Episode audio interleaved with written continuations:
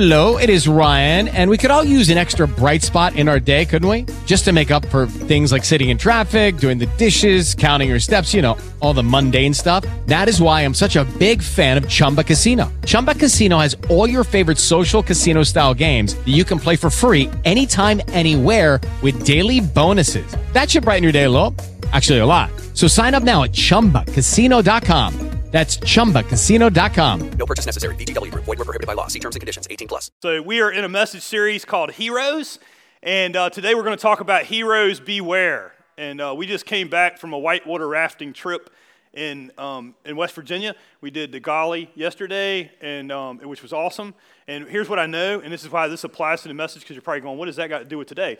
Nothing. I just wanted to say. No, no. What, what it has to do with today is, is there are some people, and t- you tell me if this isn't heroes beware. Some people think they're heroes, okay? They do. I mean, and so they try to step up and some of them are here in this room, and some of them have tried to step up into heroic roles. Um, and I think, um, is Rick Pennington? Yeah, there he is. He tried to step up into a heroic role in our raft, and so he went ahead and took the charge. That's right, I get you, Rick. And, uh, and so, so Rick gets in the front of the boat, and he's trying to be the hero. That's great, Rick. And then, and then Rick got knocked out of our raft. You know, we went through one of those class five things, and so Rick got knocked out, and, uh, and then a true hero stepped up and rescued Rick.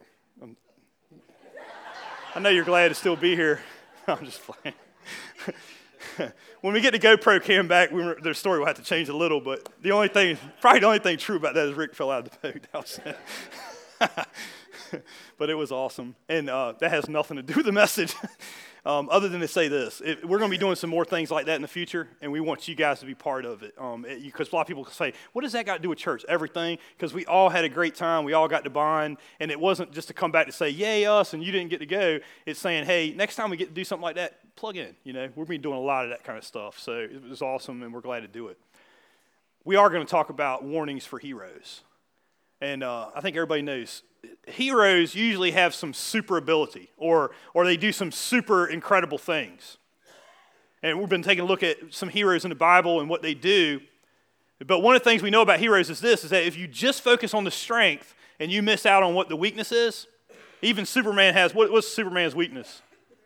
See, you guys know that's good. That's awesome. Um, he has kryptonite, and with what kryptonite does to Superman is it renders him powerless over his powers don't work anymore.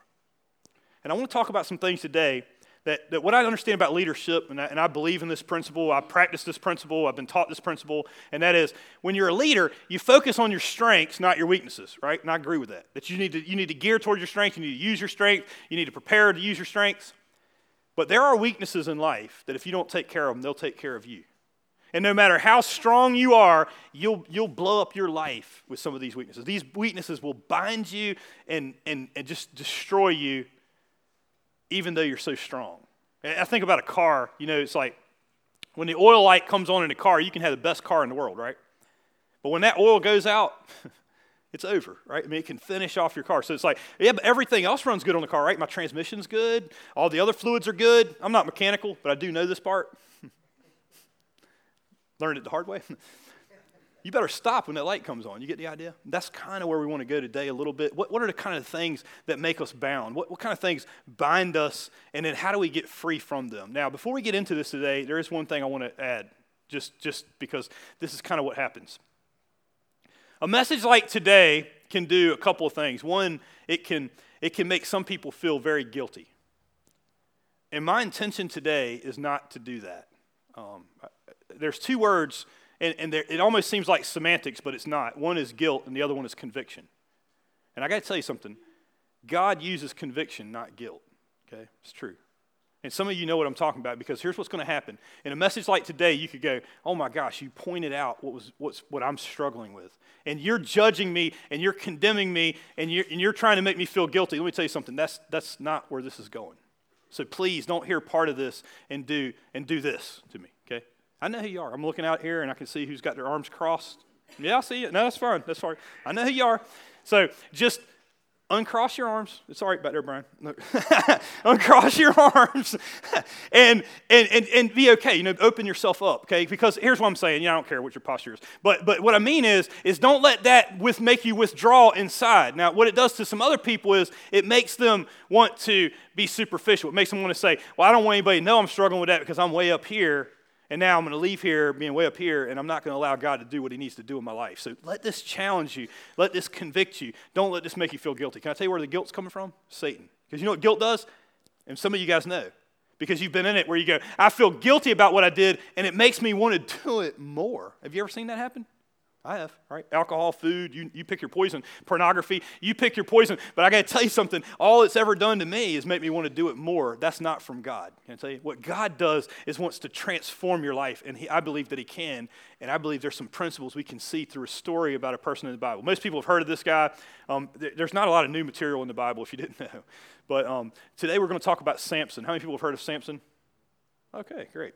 Um, so I won't have to go through all the details, but we'll, we'll figure it out. So what, if you want to turn with me to Judges chapter 13, we're going to look at a, a, portion. We're going to kind of turn through the book of Judges. And it's in your outlines as well, so you can go back and read it if you want. Um, Judges chapter, I want to explain what the judges are first. That might kind of help. So, this is kind of a side note for those of you that are kind of intellectual and you want to know how we ended up where we do, or you're going, I don't know who the judges are. Why do we have them? Um, I want to explain who they are. So, when Moses when Moses, how many people know who Moses is? That's fine.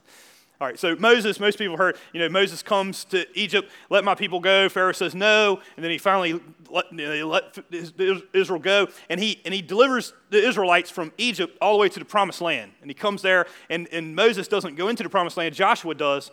And then at the end, when Joshua dies, then, he, then God sets up what they call theocracy. And the idea is this, and most of you guys are going to like this. I, I, don't usually say, say amen, but I want you to say amen to this. Not yet, not yet. I hadn't said it, I hadn't said it yet.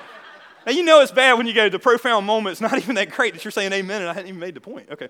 Um, so the point is, here's the point, is when they get there, God sets up a theocracy, and the idea is, is that no longer will they have a bureaucratic government. Okay, there you go. Amen, right? I mean, nobody wants a bureaucratic government that gets in the way and, and just takes all the stuff. So he goes, directly have a relationship with God. And at the beginning, it works. And all the things that Moses warned them about, they, they kept don't worship other idols, don't forget God. But then eventually, they do what we, did, we talked about last Sunday. They got successful. And then what happens? When you get successful, you forget, and then you rewrite the stories. And instead of God delivered us, guess who did it? We did, right? We rewrote the book, and now it's my book that says how I did this. And that's what kind of what they did. And so then they forget God, and then eventually they don't believe in themselves. So when they have problems, they start to pray to other gods and other little idols and uh, whatever else they got. And then it doesn't work out very well because why? Because the hand of God, the blessing of God comes off of them. And now all of a sudden, the enemies who are out there start to come in and take them as slaves. And one of those is the Philistines. And so they would come in and they'd beat them up and they'd take them as slaves. And then the people, because we never pray better than in crisis, right? It's true. Don't feel bad about it. That's just the way it is. And so when the crisis hits, then they go, Oh God, please deliver us. We can't believe we've gotten here. It's our fault. We repent. And then what happens? God says, Okay, I'll send somebody to rescue you. And that person is a champion. Okay, that person is a judge. That's what the book of Judges is all about. And so, as they fall into this time of, of being in slavery, they cry out to God. God sends a judge, and the judge comes up and beats up the enemy. Okay, they're like superheroes. and they come in and they beat up the enemy. They set everything straight. They throw out all the idols and they start following God again. And then they start to prosper again because God's hand comes back on them. Guess what happens? When they get back into prosperity, guess what they do? You want to tell me the cycle? They forget God again. they start worshiping other gods again, and then, God, then God's hand comes off them, and the enemy comes up, and it's this continuous cycle. And that's what the book of Judges are about. Now, you would think, well, then, you know, what would really help if they had leadership, because that's the problem. They didn't have leadership. So then they get kings, and that makes it even worse, because now you got one bad guy doing all this stuff, and they're tyrants, and it's just horrible. And there's probably only like two or three good kings that we even can mention. So, so it wasn't a leadership problem. It was a, it was a sin problem. It was a people problem. And, and so, so, but the judges were those that rescued them. And, and you can read the rest later. So that was just a side note to get you where we're at. That's who Samson is. So when Samson came along, they had been oppressed by the Philistines. And so God raises Samson up to deliver them. And here's what it says about Samson's uh, Judges chapter 13, verse 1, or I'm sorry, Judges chapter 13, verse 5, it says, You will become pregnant, this is talking to Samson's mother, and will have a son whose head is never to be touched by a razor because the boy is to be a Nazarite, dedicated to the Lord from the womb. And he will take the lead in delivering Israel from the hands of the Philistine. So this guy was blessed from birth. He was blessed before birth. He, he was blessed in the mother's womb to say, You will be the deliverer. He had extraordinary amount of, of, of promise. And, and his rules were this, is that he was to be a Nazarite. Okay, so he was supposed to follow certain things. So he, he was not supposed to uh, cut his hair. That was one of them. So he had long hair. Um, the other thing he had was he wasn't supposed to drink wine. And the last one was he wasn't supposed to touch dead bodies. Um, and that's, that's what a Nazarite. So if you do those things, it's like kryptonite to them, okay? Don't do those things. If you do them, then God's hand will come off you and you won't have your superpower anymore. Now, his superpower, guess what it was? His strength. okay? It was. And he was the strongest man who ever lived. Let me tell you a couple of his feats. You can write these verses down if you want. Judges 14, verse 5 and 6. He kills a lion with his bare hands. So he's walking down the road, lion comes up, gets ready to attack him, and instead he attacks the lion and literally rips it apart. it's true. Um, Judges 15, verse 15, it says, The Philistines came after him while he was by himself. He grabs the jawbone of a dead donkey. Okay? I've never really seen a jawbone. It must be pretty big, I guess. And so he grabs the jawbone of a donkey and he kills 1,000 Philistines. Now, I went to see American Sniper, and I can tell you, that was an incredible movie for me.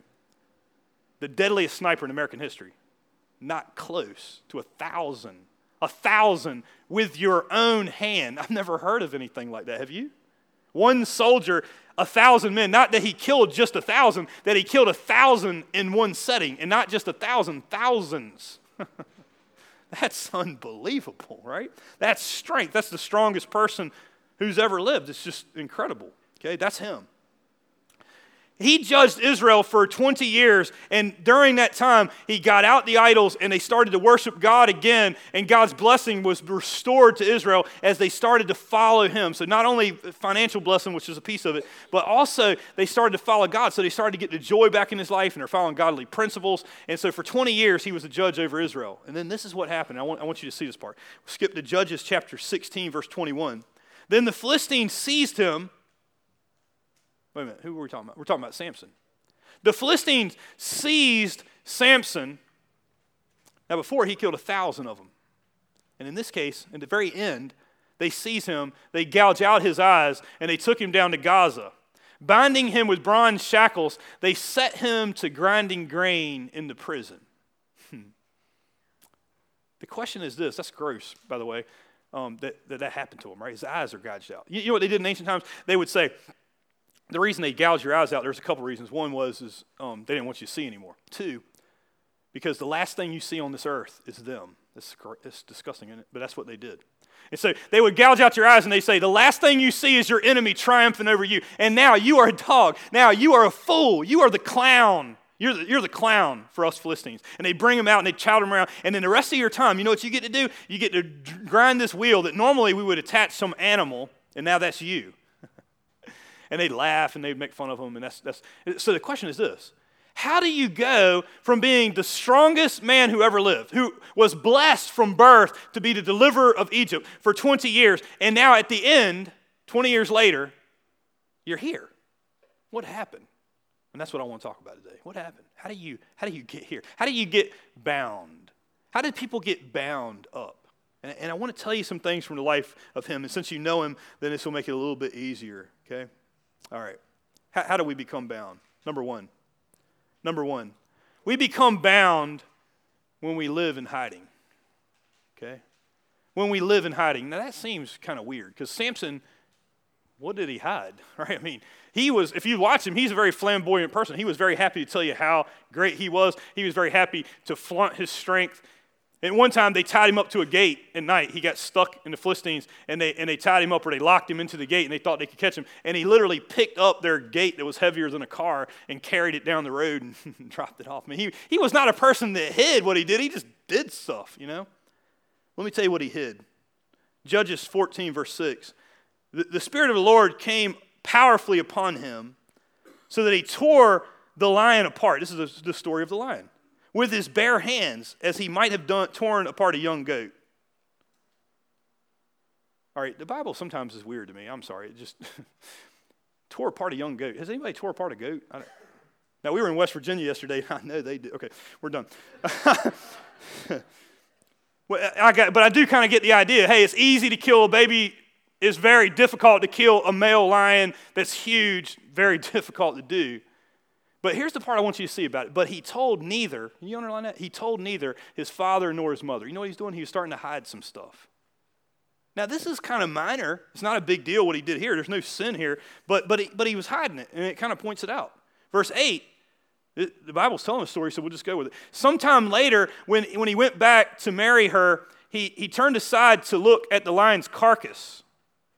This is really gross, right? I mean, so he's come back quite a bit later on his wedding day, and as he's walking down the road, he sees the carcass of the lion that he killed. So it's dead over there and it's just been left.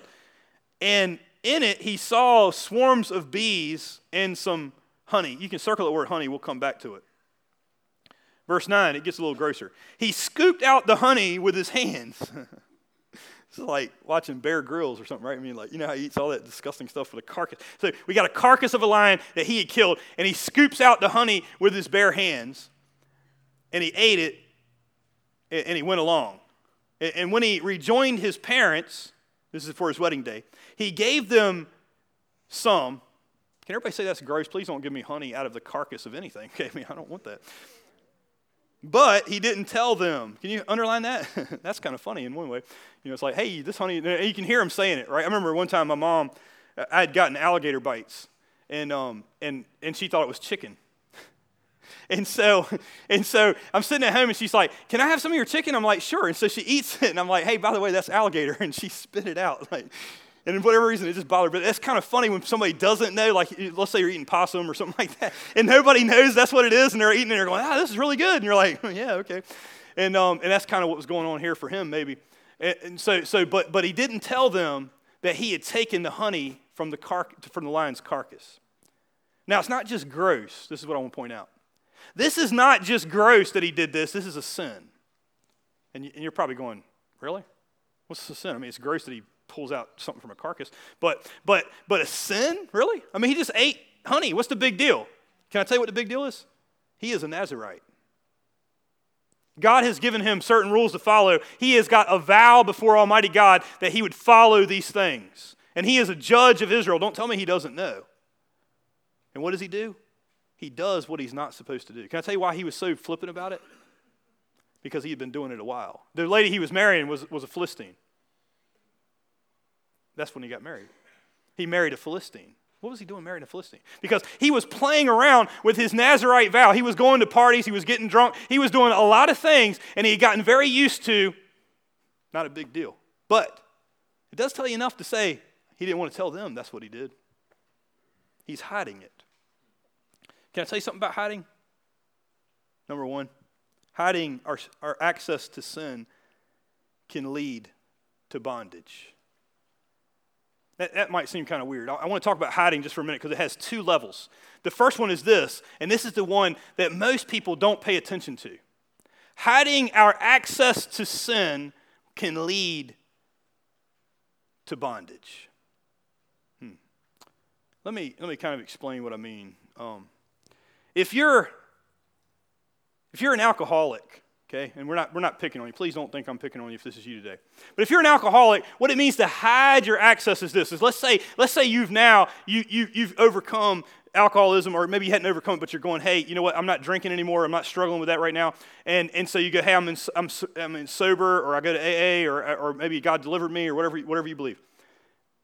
And now all of a sudden, somebody for your birthday gives you, they don't know that's your struggle, and they give you a bottle of, of alcohol. Okay, but you know you struggle with it. Now, you haven't drank it, right? But you don't want to say anything because, you know, they don't know that. So you keep it. Now, you haven't sinned, right? But now you have secret access to sin. You get the picture? This is why hiding is so dangerous. So now you've got this over here, but nobody knows, and it's playing with your mind. You get the picture? Okay. Um, let's say um, let's say, let's say for some guys in the room, this is, this is kind of a touchy subject, but let's just be honest. Okay, some people struggle with pornography. I think all men probably do at some point, you know, because you're just, even your mind. But, but you're struggling with internet pornography, so you've gotten accountability and you've kind of overcome that because other people know. But now you got a device or you got a way around the system or somebody doesn't know or you, you've erased your history or whatever it is. And now all of a sudden you're going, I've got access that nobody else knows about. You haven't sinned yet, you haven't looked at anything yet, but you know that they don't know and you just haven't told anybody. You get the idea? Um, I wrote down a couple more. I just want to make sure I don't miss them. Okay, this is a tough one for me. Uh, it's food. You know what I mean? I, have been on like a low carb thing for a while, and then you go off and on it and stuff. But but but the point is, is you're going, hey, you know, you're on a low carb diet, but you got you got Snicker bars in your in your glove compartment. You know what I mean? I hadn't ate them. You know what I mean? Or or you go or you go to some place, and the toughest one for me is like you know like Krispy Kreme, right? I mean, it's like. Now I'm just looking, you know what I'm saying? I mean, when you're driving down the road, Nobody's there, and you're hiding, you're hiding your access because you're like, nobody knows, right? Nobody knows that I have these things. Um, here's another one people flirting with you. Now, maybe, I know some people in this room, I know you've had this happen where you're like, not to me, okay, so I know you're thinking I'm talking about myself, I'm not. But other guys that, that, you know, the girl comes up when you're in high school or something and they're looking at you and they're waving, and all of a sudden you're looking, you're like, oh, wow, they're talking to them, you know, not me. Oh, you're not talking to me.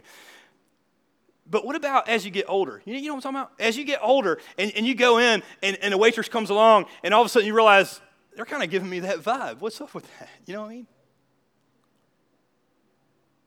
Nobody knows it though. You didn't say anything about it. But, but it's starting to play with your mind, but you don't say anything. You haven't sinned. You just don't say anything. You're hiding access to it. Or somebody at work all of a sudden is paying attention to you, and it's kind of funny, and it's kind of like it's that flirty playfulness but, but you're not really paying attention to it because it's not a big deal. And I don't want to tell anybody because if I tell somebody, it makes a bigger deal out of something that's not a big deal. So I keep going, right? You know what Bible says about keeping going? It says, it says in Proverbs, it says, it says that the, the simple, it says that the, the, the prudent see danger and take refuge. But the simple, they keep going and they suffer for it. You know, just like the oil light in your car. You know, the oil light pops on and you got a choice. Now you can say, I can stop or I can keep going. Maybe it'll work out. But the light's on, right? Hmm. You keep going, and you suffer for it. Now, hiding access is the same thing. It's like, it's there, but I don't want to say it because right now is not then. This car's running fine. I can keep going, but eventually it catches up, and that thing that's out there, this is where it starts, and this is where it can end. One of the dangers of hiding is this, is that it leads, it leads, it can lead to bondage when you hide your sin it leads us into bondage, especially when we hide our access to it. Number two, hiding our sin will lead, lead us into bondage. Can I tell you why? Not just the access to it, but hiding our sin can lead us into bondage. So, so after you've now done the sin, so, so just hiding your sin can lead to bondage, hiding the access to it, but also what will, will lead to bondage is hiding the sin itself. So now it's went beyond that, and now you've actually acted on it, and now it's been sin, but now I don't want to tell anybody. See? I don't want to tell anybody because nobody else really knows, and why would I tell anybody? Because that's going to be bad for everybody. So I'm going to kind of do this alone, and that's what Samson had been doing. You see, what he did wasn't just hiding his access, he just didn't tell anybody that he had sinned. He reached in, and it's not a big deal. He, just, he just was with somebody else, and, he, and he's hiding the access doing it alone. I got to tell you, that's the most dangerous part about this whole thing. He was doing his stuff by himself. He didn't have anybody. That's why hiding is so dangerous because now I can't tell anybody. They don't know. I'm by myself. I'm doing this all by myself. You know, you know what Jesus said about that? Jesus said in the book of Matthew, he said, he was telling his apostles, he said, you know what? It's impossible to get through this life without stumbling. In fact, he said it opposite. He said it kind of like Yoda. He said, impossible it is for you not to stumble. And then in the book of Ecclesiastes, the, the, Solomon says, two or three are good because if you fall down, one can help you get up.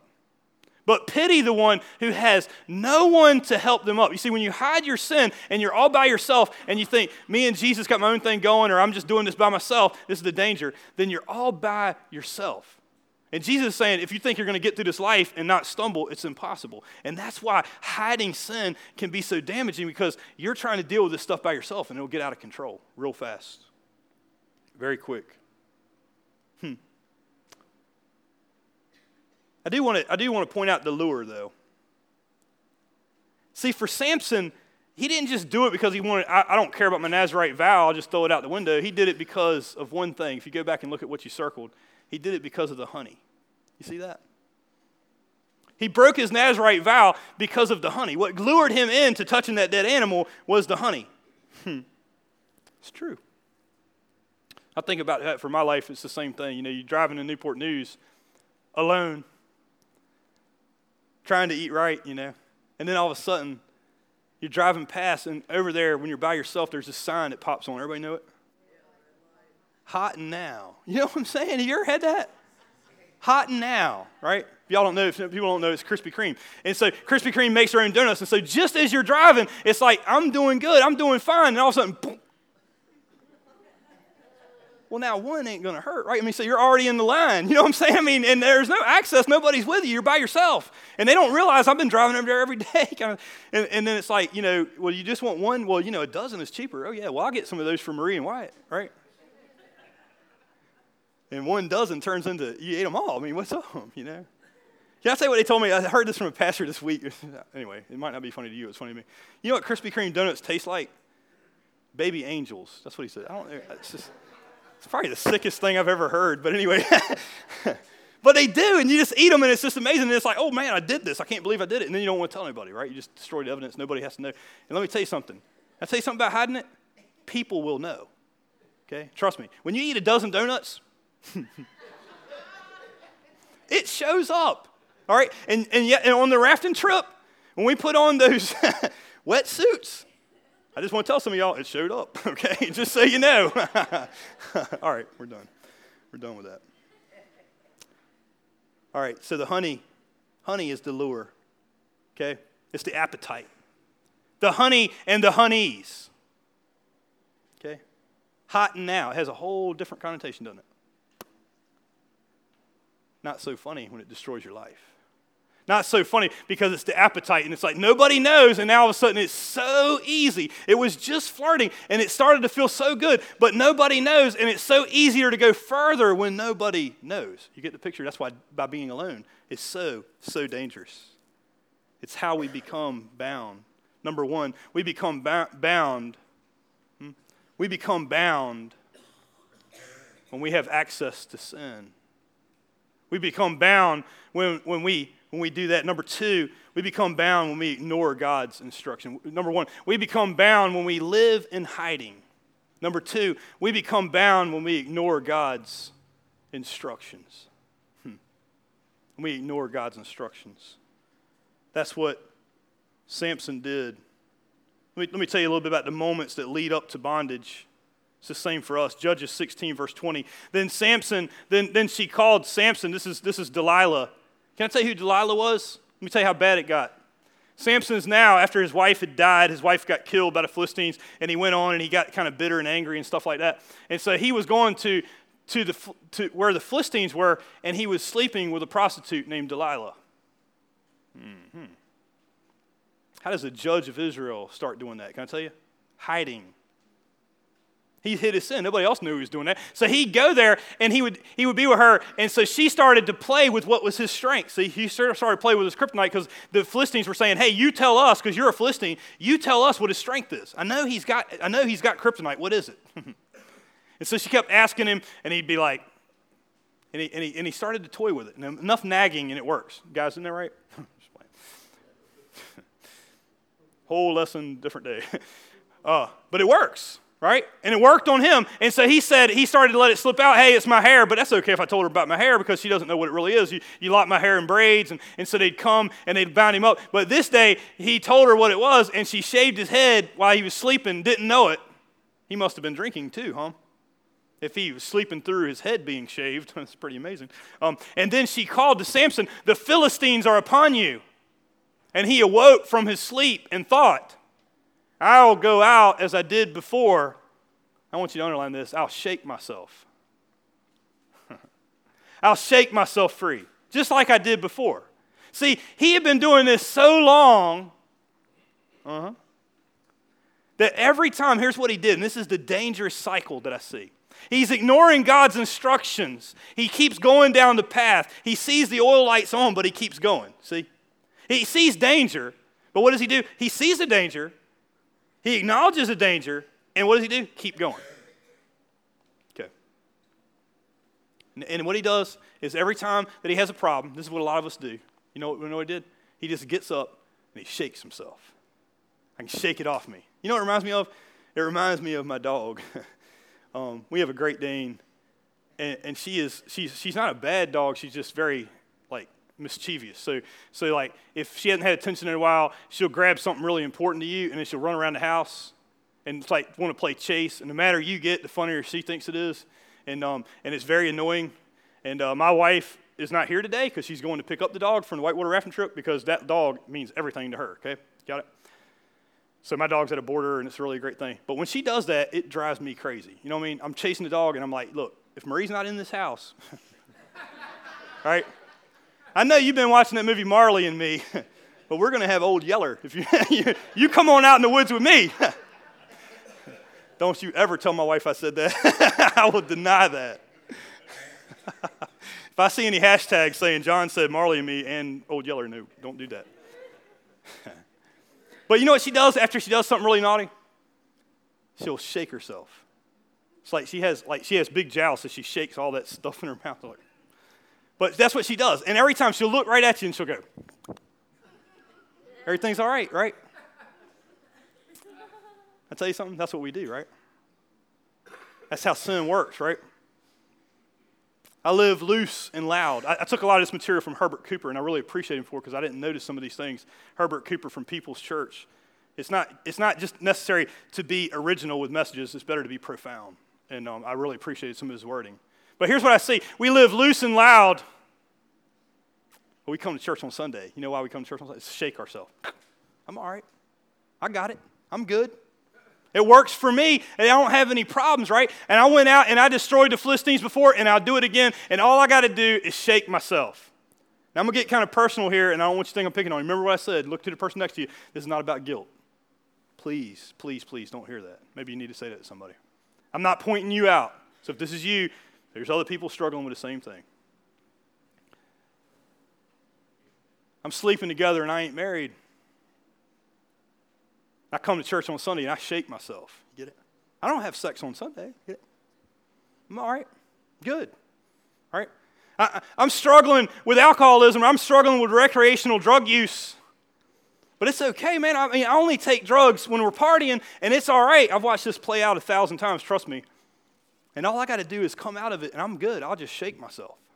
And I've done it before, and I can do it again. Get it?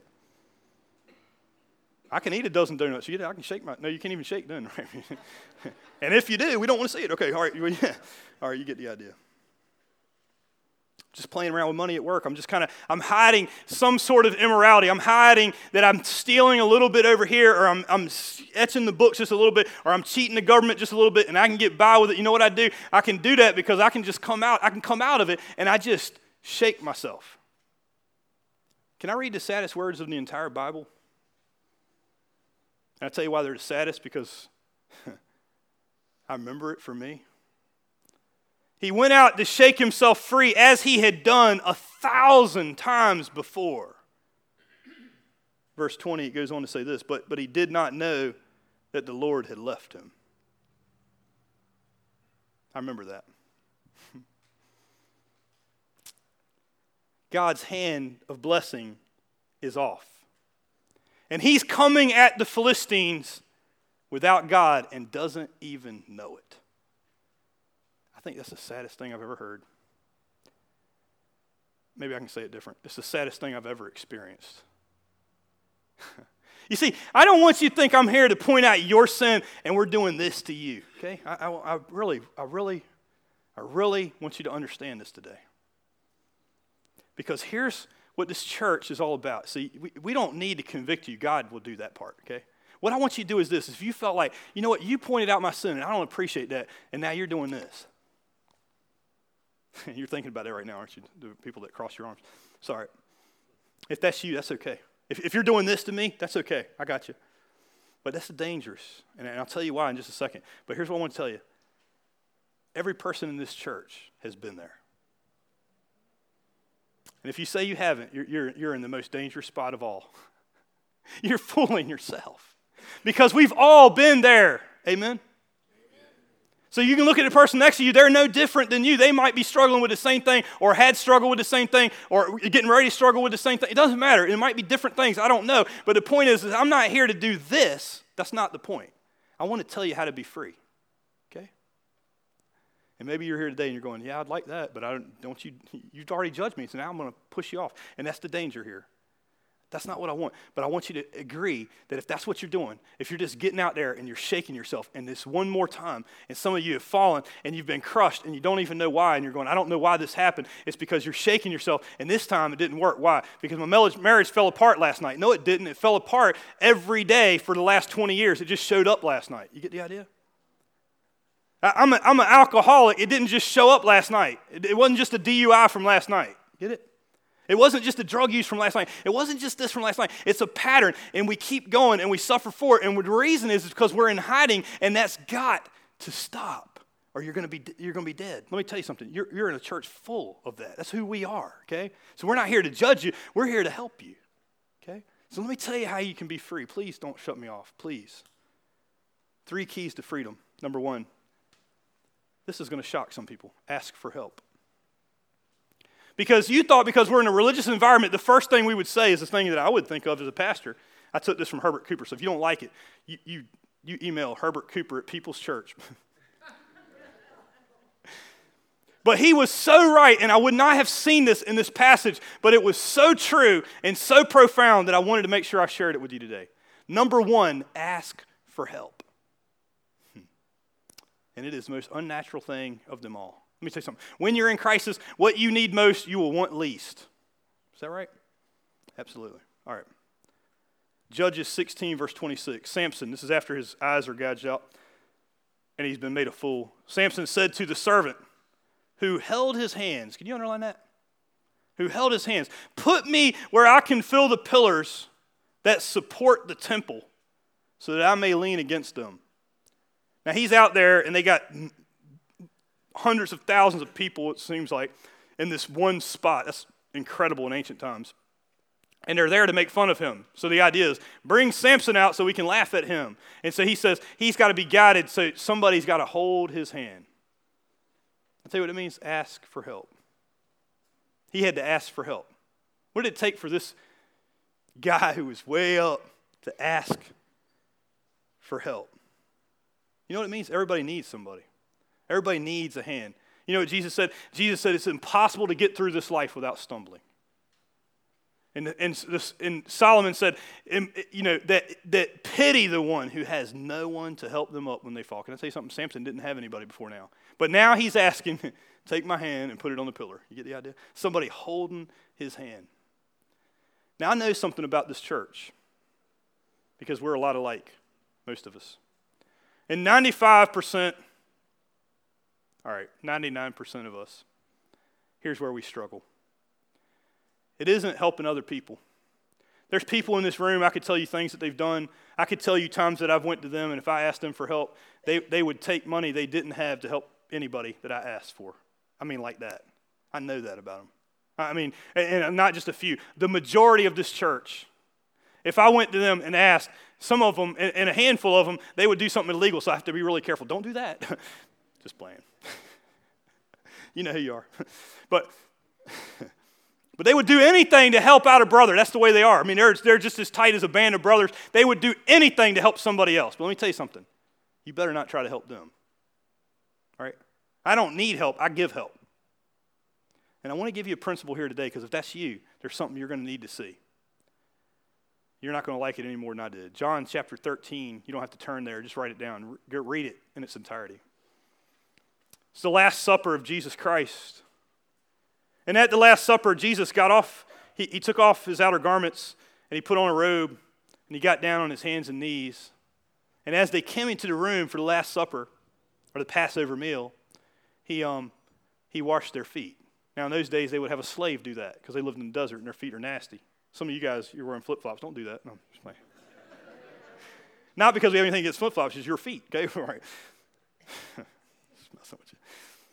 They're nasty. These guys are walking in the desert all day. They're nasty. And he gets down and they're like, whoa, whoa, what is he doing? Nobody's saying anything because they're like, this is creepy. I mean, he's washing my feet. This doesn't feel right. I don't like this. This feels uncomfortable. Why is the person who is about to be the king of kings? He is the king of kings. He is the Alpha and Omega washing my feet. And finally, somebody says it, Peter. And he says what everybody else is thinking. Wait a minute. I think Peter might have been a redneck. he's one of us. And he says, he says, you don't wash my feet. I wash your feet. You never wash my feet. You're Lord. Uh, you're never going to wash my feet. And Jesus says something to him, and I want you to pay attention to it today. He says, he says If I don't wash your feet, you don't have any part with me. Did that, did that hit you like it did me? Let me tell you what that means. You aren't my disciple anymore, if that's how you think. Ask for help, Peter. And if you can't, if you don't realize this is together, you're done. Everything else, and let me tell you why I know this is true, because a lot of people are going to tell me, but I confess my sins to God. I don't need anybody. And I beg you to read the book of James, especially James chapter 5, where it talks about the, the prayer of a righteous person that availeth much. You know where that comes after? Is when he says, confess your sins to each other. And together, we do it together. Now, it doesn't mean that we forgive you, okay? It doesn't mean we condemn you. That's not what we're talking about. You're not coming to me to be absolved. That's not my role. My role is to do this. See? Not this, this. Let me help you. Come, come here, come here. You need help. And when you do that, now it works. Because when you pray without it, this is why we didn't start with prayer. Can I tell you what you do? Here's what you do I need to give up alcoholism. I'm going to shake myself. God, forgive me. Oh, back out tonight because nobody knows. But when you pray like this, this is why it's the righteous prayer of a person because when you do it now, it's real for the first time in your life. Now you're ready to call out to God. You get the picture? You need help. Grab somebody's hand. The other thing is this this is a challenge for our church. Those of you that have been there and, and, and you have seen that work and somebody has held your hand and now you're doing better, Galatians 6, verse 2 says this Carry each other's burdens, and in this way you will fulfill the law of Christ. Now, there's all kinds of things we need to say about this, and please, if you're here today, there's every now and then somebody will come and they're enabling somebody, and they'll take this verse and go, John, I was getting ready to set up a boundary, and now I'm not going to set up a boundary because you just told me to go out and enable them some more. Now, they never say it that way. Don't do that. Setting boundaries is healthy. That's not what this verse is talking about. But what it is saying is this is that the church doesn't need to be a pointing finger. It needs to be an outstretched arm of people that go, you know what, we've been there. And you know what you need? You need somebody to hold your hand and help you. Now, not, not enabling them, okay? So, so they may be like Samson and go, I just shook myself. I don't need you, okay? I'm out of here. All right, well, come back when you don't have no eyes, and we'll help you then, okay? I mean, we laugh, but that's true. We're here. The hand is extended. I got you. You come back when you're ready. But we're here when you need us, okay? We're here. Come on, come on. You know why we know? Because we've been there. I don't have any eyes left. That's a whole different thing. Don't. And when you do it, after you ask for help, after the first time you're able to humble yourselves and unpack your bags, and God uses people in your life, now you're ready for the next part is this. Number two, cry out to God for help. You see, if you're the one helping them, point them to God, not you. This ain't a Messiah complex. This ain't you coming to me so I can fix you. This is me coming to you to help you get to God. Get it? That's what this church, that's what this church should be all about. Helping people get to God. I'm not here to judge you. How in the world can we judge you? We are you. But we're people that have found something new in God. Ask for help and then cry out to God for help. This is what he does. Judges chapter 16, verse 28. Then Samson prayed to the Lord, Sovereign Lord. Can you underline that? Sovereign Lord, remember me. And you know what? This prayer would be awesome if he had stopped right here. I could teach a whole theology around this prayer if he had stopped there, but unfortunately, here's what he says Please strengthen me just once more and let me with one blow get revenge on the Philistines. For you, no, for my two eyes. you wonder why I'm laughing. That is a stupid prayer.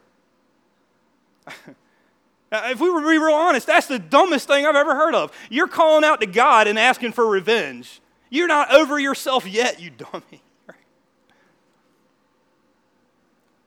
Don't look at the second part, look at the first part. You know why I like this prayer? Because it might be the most real prayer I've ever heard in the Bible. Nobody's saying it, that's what we're thinking. So he actually had the guts to say it. But what he did was, even though he wasn't right, even though he didn't get everything straight at the end, even though he didn't fully repent of everything, you know what he did? He actually called out to God for the first time. Instead of Samson shaking himself and doing what he does, you know what he did? He said, Sovereign Lord.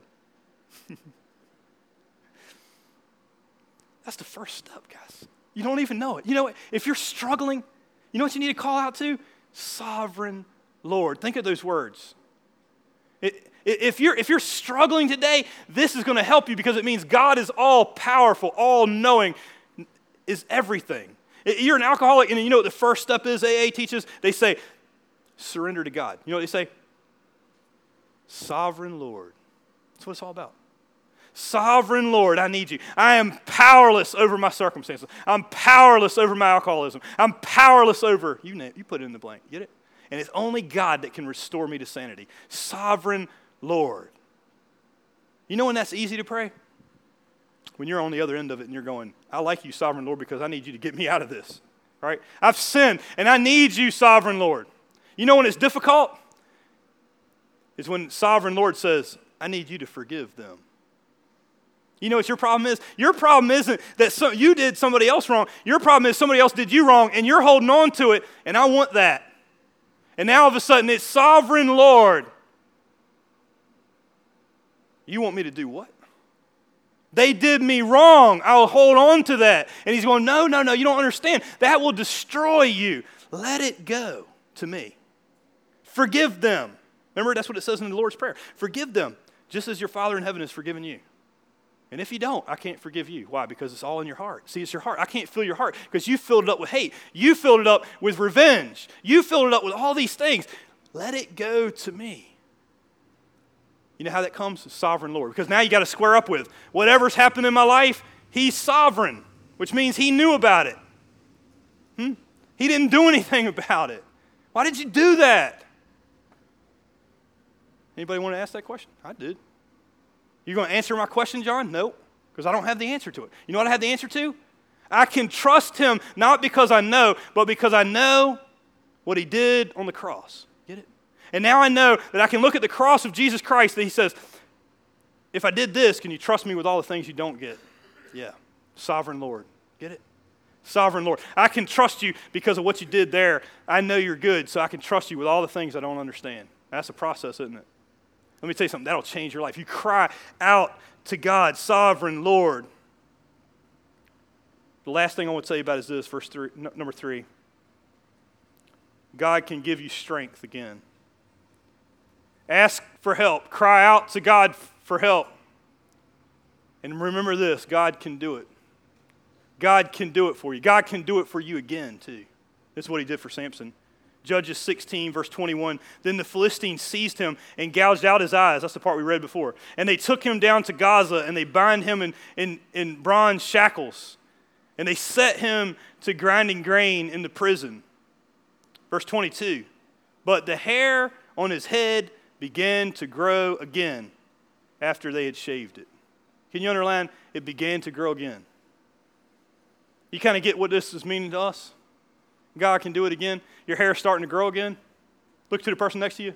Your hair is growing again. Tell them. Maybe not Charles Brock. That's okay.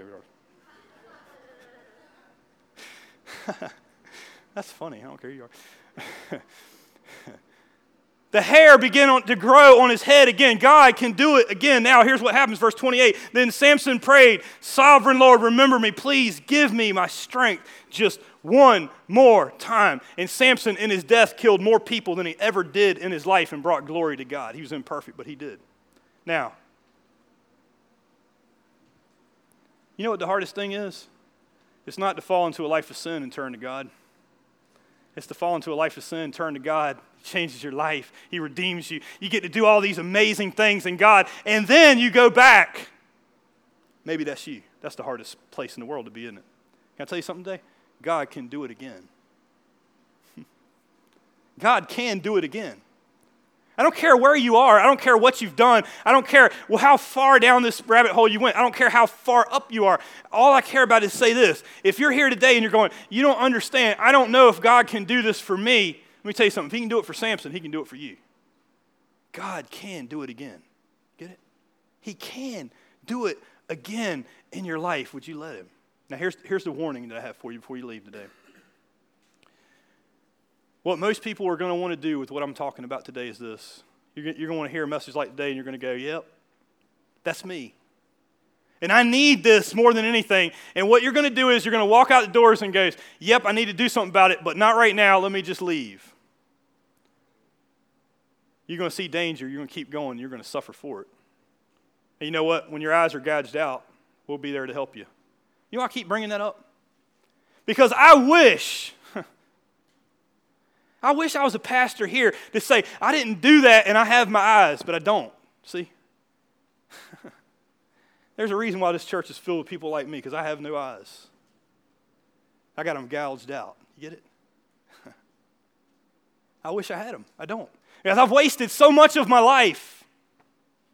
But all I can do for you is this I can help you. You get it? You don't have to do that. God can do it again, even if you don't have eyes, even if you don't have hair. Charles, I'm sorry. Because it'll grow back. It can grow back. God can do it for you. He did it for me, and He can do it for you. And I don't want you to leave here without that. So if you need to come and pray with us, then do that. You need to sign up for a community group. You can do that. You need to sign up and go with us next week to help start a new church and start building some relationships and doing that for some other people, then do that. But I'm going to ask you today, man, don't walk out this door and just go, that was good. I really felt that. I, I really needed that. And don't do nothing. Don't do that. Because God can change your life. Let's stand for prayer.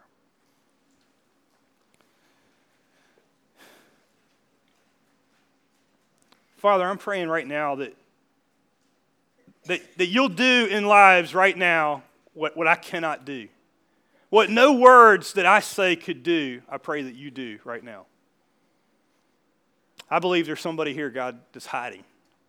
I believe, Lord, there's probably somebody here that's hiding their access to sin and it's going to destroy them, but they're scared to say anything because what it will do to them. And I pray, Lord, they can find somebody safe, maybe unpack that today. Lord, I pray for the one that's hiding their sin and they're going, I don't want to tell anybody because if they found out, this would be a problem. But you know what I can do? I call, all I have to do, I, I can just shake myself. Lord, I pray for them before your hand moves off of them. Lord, I pray for the one that their, your hand has moved off of them. They're feeling the consequences of it, and they're thinking, I don't know what to do. I pray that today, God, they can see there's a sovereign Lord that can deliver them from all that. That there's a church right here that God has sent here with people just like them that can say, you know what, we believe in sovereign Lord because He did the same thing for us. There's no us and them, there's only us. And all we can do is help them by the hand and help them. And Lord, help us to do that. Help us to be a church that does that, that helps people by holding their hand. Lord, please Sovereign Lord, do for us what we cannot do for ourselves. And today I pray there's deliverance all over this place. Not just for today, but for your kingdom. And we'll give you all the praise and the honor and the glory in Jesus' name. Amen. With the Lucky Land slots, you can get lucky just about anywhere. This is your captain speaking. Uh, we've got clear runway and the weather's fine, but we're just going to circle up here a while and uh, get lucky. No, no, nothing like that. It's just these cash prizes add up quick. So I suggest you sit back, keep your tray table upright, and start getting lucky. Play for free at LuckyLandSlots.com. Are you feeling lucky? No purchase necessary. Void where prohibited by law. 18 plus terms and conditions apply. See website for details.